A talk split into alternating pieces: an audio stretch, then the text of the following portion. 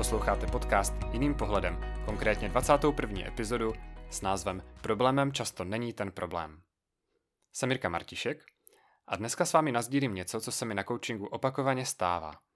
A to, že člověk za mnou přijde s nějakým zadáním, ale my často zjistíme, že to zadání není úplně jádro toho problému, že skutečný problém leží jinde. Na konci této epizody vám taky dám pár tipů, jak vy sami můžete zjistit, kde leží jádro toho, co zrovna vy řešíte. Zvlášť pokud cítíte, že něco není v pořádku, že se v nějaké životní oblasti necítíte dobře, ale nevíte úplně co s tím, zatím se vám to nepodařilo rozlousknout. Tak možná je to indikátor toho, že ten problém je ve skutečnosti trošku někde jinde. Já vám dám příklad. Typicky, pokud někdo za mnou přijde s tím, že se potřebuje rozhodnout, dejme tomu rozhodnout ohledně kariéry. Jestli má odejít z práce, najít si jinou práci nebo jít na volnou nohu. A, a vlastně to zadání je, že se chce rozhodnout, že neví, kterou z těch možností si vybrat. Zůstat, odejít, práce, volná noha. No ale ve skutečnosti velmi často, ku podivu, ten člověk už je rozhodnutý. Když se s ním chviličku bavím, tak eh, poznám, že má nějakou preferenci. Že se cítí, že třeba chce změnit tu práci, že si chce najít jinou práci, ale vlastně o tom pochybuje. Nebo se tam něčeho bojí. No jo, ale to už není záležitost úplně toho rozhodování, zůstat, nezůstat, ale spíše to hledání cesty, jak to udělat, aby ta změna byla bezpečná, nebo aby se nenaplnily ty věci, kterých se ten člověk bojí.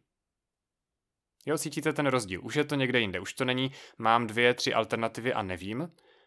Už je to o tom, hm, já bych vlastně ve skutečnosti chtěl změnit práci, ale jsou tam tady překážky ABC.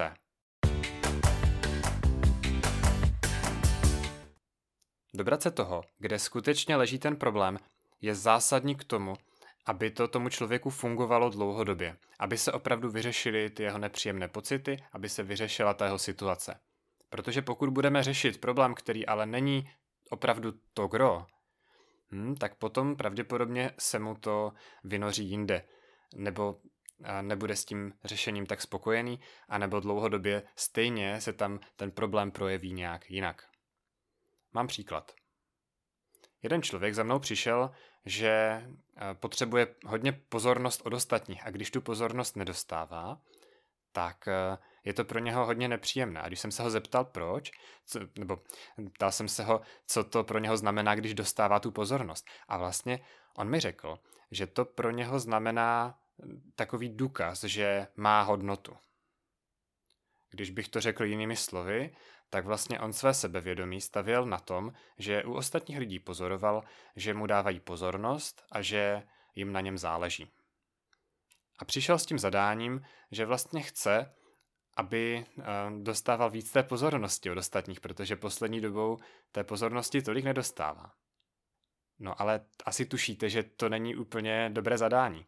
Za prvé záleží to na ostatních a ne úplně tak na něm. A za druhé, to není to jádro toho problému. To jádro je jinde. Kdybychom řešili jenom to, aby dostával víc pozornosti, aby si třeba všímal, kdy mu ti lidi tu pozornost dávají, tak asi bychom našli. Ale pořád by tam byla ta závislost na ostatních. Pořád by to své sebevědomí, tu, to vědomí vlastní hodnoty, stavěl na ostatních a na tom, co pozoruje v chování ostatních. Takže my jsme šli o úroveň hlouběji a dobrali jsme se toho, že to sebevědomí je potřeba, aby vycházelo zevnitř. To je poměrně zásadní princip, který se mi taky hodně opakuje. To sebevědomí je potřeba stavět vlastně na sobě a zevnitř, a ne na svém okolí. Nesmí to jít zvnějšku, musí to jít zevnitř.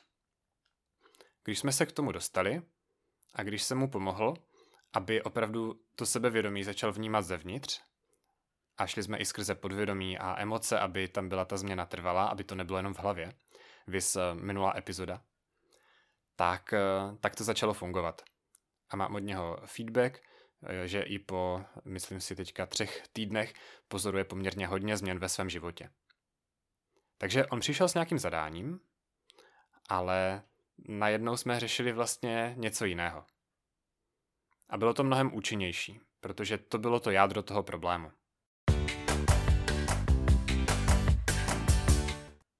Možná si říkáte, jestli je OK takhle změnit zadání. Když za mnou člověk s něčím přijde, tak eh, ideálně, abych mu to měl splnit, že? Ne. Já potřebuju mu pomoct vyřešit ten skutečný problém. Já to beru tak. Bavil jsem se o tom s kamarádem, který dělá weby na volné noze. A on říkal, hele, když za mnou někdo přijde, že chce udělat na tom webu nějaký nesmysl, něco, co nebude fungovat nebo to bude zbytečně drahé, tak uh, já to můžu udělat. Já si na to můžu vydělat, v pořádku. Ale beru to tak, že jako profesionál já mu dám ten feedback, já mu řeknu mm, svůj pohled na tu věc. A potom samozřejmě finální rozhodnutí je na tom klientovi. Ale já jako profesionál mám nějakou, řekněme, morální zodpovědnost, abych ho upozornil na to, že mm, ta věc, se kterou přišel, pravděpodobně není úplně to ideální řešení. Protože já jsem ten profesionál, já do toho vidím a on jako klient potřebuje ten výsledek, ale zpravidla není ten, ten odborník. A se mnou to hodně rezonovalo a uvědomil jsem si, že na coachingu to mám vlastně podobně. Sice tady je to trošičku jiné v tom, že to beru tak, že ten člověk je odborníkem na svůj život. Já ne. Ale řekněme, že já jsem odborníkem na tu změnu a na to vytáhnout z něj to nejlepší. Takže v tu chvíli já, pokud on přijde s nějakým zadáním a dobereme se vlastně uh, skrze moje otázky nebo skrze nějaké techniky toho, že to není úplně to ono, tak potom já jakožto profesionál, odborník, tak, tak cítím nějakou morální zodpovědnost to posunout, jít o tu úroveň hlouběji a řešit opravdu ten skutečný problém. Za mě je tedy dobré to klientovi sdělit, že se ubíráme trošku jinam. Ale ještě se mi snad nestalo, že by s tím někdo nebyl v pohodě. Ono totiž stejně, když jdeme trošku jinam, tak se tím vyřeší i ten původní problém. Takže my naplníme i to původní zadání. Ale naplníme ho způsobem, který je trvalý a který je hlubší. Takže ten člověk si vlastně nakonec odnese víc, než čekal. Mám ještě dva jiné příklady, kdy se od eh, původního problému můžeme dostat někam jinam. A oba jsou z mojí koučovací praxe, nevymýšlím si to z hlavy. Jedna žena přišla s tím, že je perfekcionistka a že jí to obtěžuje z nějakých důvodů, to je teď jedno. Dobrali jsme se toho, že ten perfekcionismus, to, že chce dělat ty věci fakt skvěle a perfektně, je o tom, aby dokázala ostatním, a teď to řeknu vlastními slovy, stručně, aby dokázala ostatním svou vlastní hodnotu. Zase jsme u toho sebevědomí, které zase vycházelo z vnějšku, vycházelo z té reakce těch ostatních lidí na tu její práci. Ale zase stejný princip, sebevědomí pokud vychází z vnějšku, tak je poměrně nestabilní a je mnohem lepší, aby vycházelo zevnitř, protože najednou to máte pod kontrolou a najednou i pokud eh, se eh, vám nedostávají důkazy z vnějšku, třeba lidi nejsou naladění nebo vy si nevšímáte jejich naladění vůči vám, jejich důkazů pozornosti nebo nedostáváte pochvaly, tak i tak si můžete zachovat zdravé sebevědomí, pokud to vychází zevnitř. A jiný příklad, workoholismus. Za workoholismem zase může stát to, že mi není dobře doma. Že utíkám od vztahu.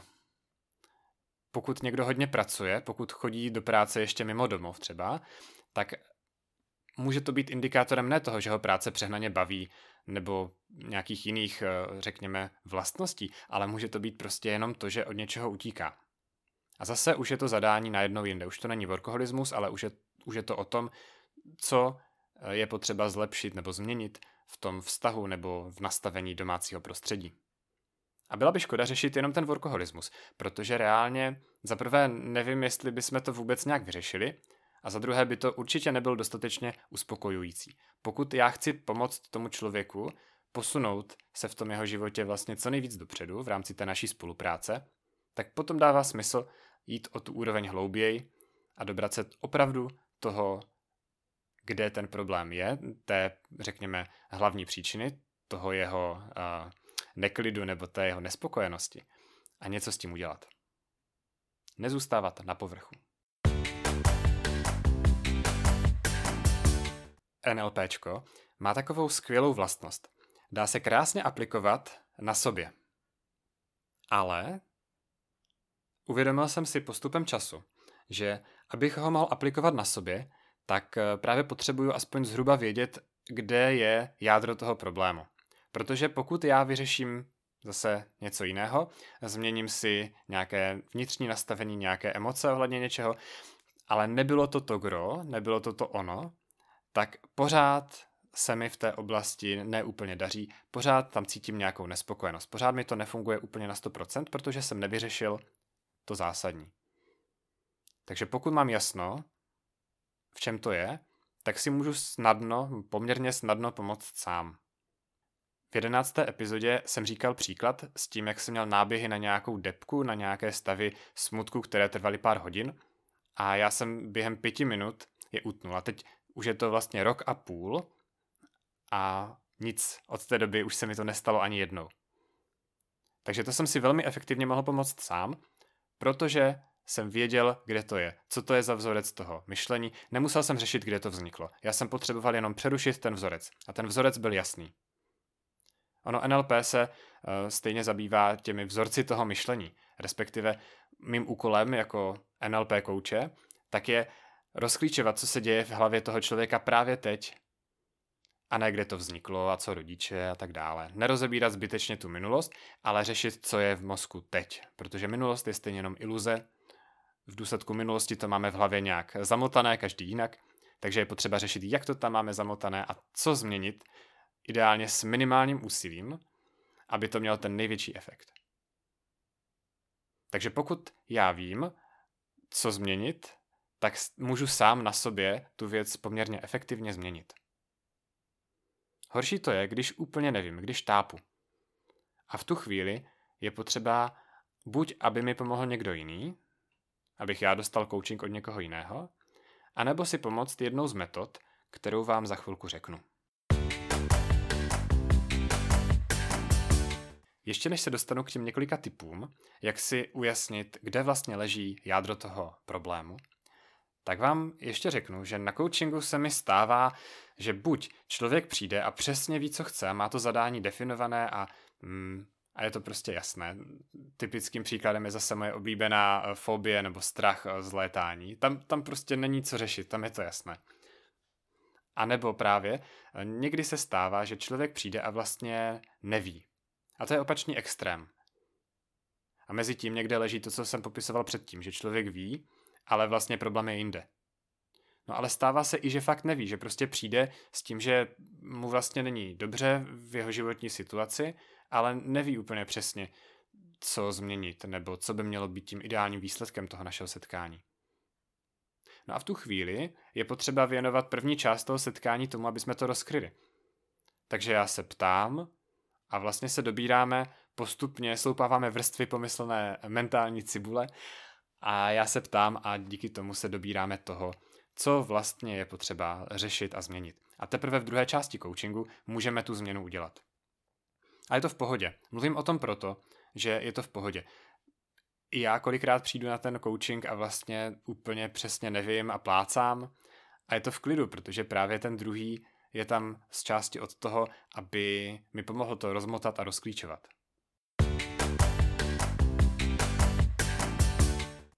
Slíbil jsem vám několik tipů, jak si můžete pomoct sami, pokud se cítíte ztracení, nebo pokud máte pocit, že ten problém není ten problém. Už třeba proto, že se vám s ním zatím nepodařilo pohnout. První metoda, kterou bych vám doporučil, tak eh, obnáší kontaktovat kamaráda nebo kamarádku, který nebo která nehodnotí, umí nehodnotit a umí opravdu naslouchat. Jde o to, aby ten člověk, když se s ním takhle budete bavit, když eh, se budete chtít vypovídat, tak aby vám tam nezačal dávat rady, nebo aby nezačal mluvit o svých problémech, aby vám prostě věnoval tu soustředěnou pozornost. A aby se doptával, to je v pořádku. On vám pomůže díky tomu, abyste si to v hlavě tak nějak ujasnili. Bohužel tahle vlastnost, to, že se ten člověk doptává, nehodnotí a opravdu naslouchá, tak to je poměrně vzácná vlastnost aspoň já teda mám štěstí, že mám kolem sebe pár takových lidí, ale není to úplně každý. Co může pomoct? Tak je nastavit si to s ním předem. Když se potkáte, tak říct, hele, já mám nějaký problém, um, chtěl bych tě poprosit, jestli bys mohl um, prostě věnovat mi třeba 30 minut a fakt naslouchat a nehodnotit a klidně se doptávat. Mně by to hrozně pomohlo. To je první metoda. K tomu teda potřebujete druhého člověka. Druhou metodou je monolog. Pokud jste to ještě nezažili, tak byste možná nevěřili, jak velkou sílu má, když máte, řekněme, pět minut, kdy víte, že vám někdo naslouchá, ale neruší vás a vy fakt můžete celých pět minut využít. Já jsem to zažil opakovaně na mužských kruzích, kde je skupinka mužů a když máte prostor pro sebe, dejme tomu těch pět minut, tak můžete na to téma mluvit. Ideálně mluvit o sobě. A mně se stávalo, že jsem třeba po třech minutách už neměl co říct. Že jsem měl pocit, že jsem to vlastně popsal, vyčerpal. Ale díky tomu, že jsem měl ten nerušený prostor pro sebe, ten čas, tak jsem vlastně ještě přemýšlel, co říct. A teprve po té pauze ze mě začaly vylezat věci, které bych si normálně neuvědomil. Takže mít ten čas, mít ten prostor pro ten monolog, když vám někdo druhý naslouchá, tak je taky velice hodnotné. Od té první varianty, od té první metody se to liší tím, že v té první metodě je to spíš takový rozhovor, ten člověk se vás doptává. Tady je to čistě monolog. Já jsem to zažil s Tomem Vychodilem, který byl hostem 18. epizody podcastu o tom, jak se prodat nebo jak něco prodat. A my jsme šli s Tomem na vycházku. A měli jsme sebou karty podle sebe, které jsme vytvořili s mojí ženou Lindou. Na těch kartách jsou různé otázky, které podněcují hlubší diskuze a my jsme si s Tomem vytáhli otázku. Otázka zněla, co si o sobě myslíte? My jsme si tuhle otázku s Lindou předtím snad nikdy nevytáhli a já jsem tak nedocenil ten její potenciál. My jsme to s Tomem pojali tak, že jsme si právě každý dali prostor pro ten svůj monolog. A vlastně jsme mluvili, nejdřív jeden, potom druhý, na téma, co si o sobě myslíme. Je to zároveň široké téma, ale zároveň právě to umožňuje mít ten monolog, kdy člověka napadají nejrůznější věci, které by vlastně normálně asi neřekl. Takže tohle mě hodně bavilo a můžu to doporučit i vám. Třetí metoda, jak si ujasnit, kde je vlastně ten problém a co řeším, tak jsou ranní stránky. To je metoda eh, z knížky Umělcova cesta a, a věřím, že teda je i starší, ale já jsem se to dočetl v té knížce. A je to o tom, že se vypíšu. Tak, takový monolog na papír. Ranní stránky se tomu říká proto, že ta autorka mm, jako zadání říká, hele, každý ráno si sedněte a napište tři a čtverky a nezastavujte tušku. Pořád pište, pište, pište. Takže stejně tak, nemusí to být tři a čtverky, ale právě je to podobný princip jako u toho monologu. To znamená napsat toho víc, než jenom to prvotní, co mě napadá. Protože ono díky tomu, že nezastavuju tu tušku, tak je to, jak kdybych pokračoval v tom monologu. A v tu chvíli mě začnou napadat další a další věci. Mně se třeba stávalo pravidelně, že v polovině druhé z těch tří a čtverek, tak jsem přešel z módu problému do módu řešení. Jak kdyby Eh, když to popíšu, jak kdyby nějaká vyšší síla najednou psala za mě, najednou to bylo ve druhé osobě a bylo to takový jako, hele, dělej tohle, nedělej tohle. Bylo to hodně, hodně, no, hodně přínosné. Takže to bych vám taky doporučil jako třetí metodu. Když to shrnu, tak ty tři metody, jak se dobrat toho, co opravdu řeším, kde je opravdu jádro toho problému, tak jsou za prvé vypovídat se kamarádovi, který naslouchá a nehodnotí, za druhé monolog, kdy mi někdo naslouchá a já mám ten prostor a čas. A za třetí vypsat se, monolog na papír. Těch metod byste našli určitě víc. Já mám osvědčené tyhle ty tři. K tomu samozřejmě ten coaching. A ta message, ta, ta, to sdělení tady téhleté epizody je, pokud máte pocit, že s něčím nedokážete pohnout, zapátrejte, jestli ten problém náhodou neleží trošku někde jinde.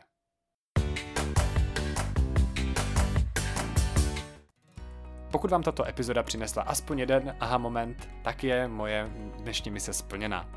Budu rád za sdílení dál mezi lidi, kterým by taky nějaký ten aha moment mohla přinést. A klidně mi napište, co jste si uvědomili nebo co jste si odnesli na jirkazavináč jirkamartišek.cz. A mimochodem, pokud ještě neodebíráte moje NLP typy e-mailem, tak eh, to můžete napravit, když půjdete na web jirkamartišek.cz a zadáte svůj e-mail. To je pro dnešek všechno, díky moc, že posloucháte, budu rád za jakékoliv feedbacky a ať se vám daří. Mějte se krásně.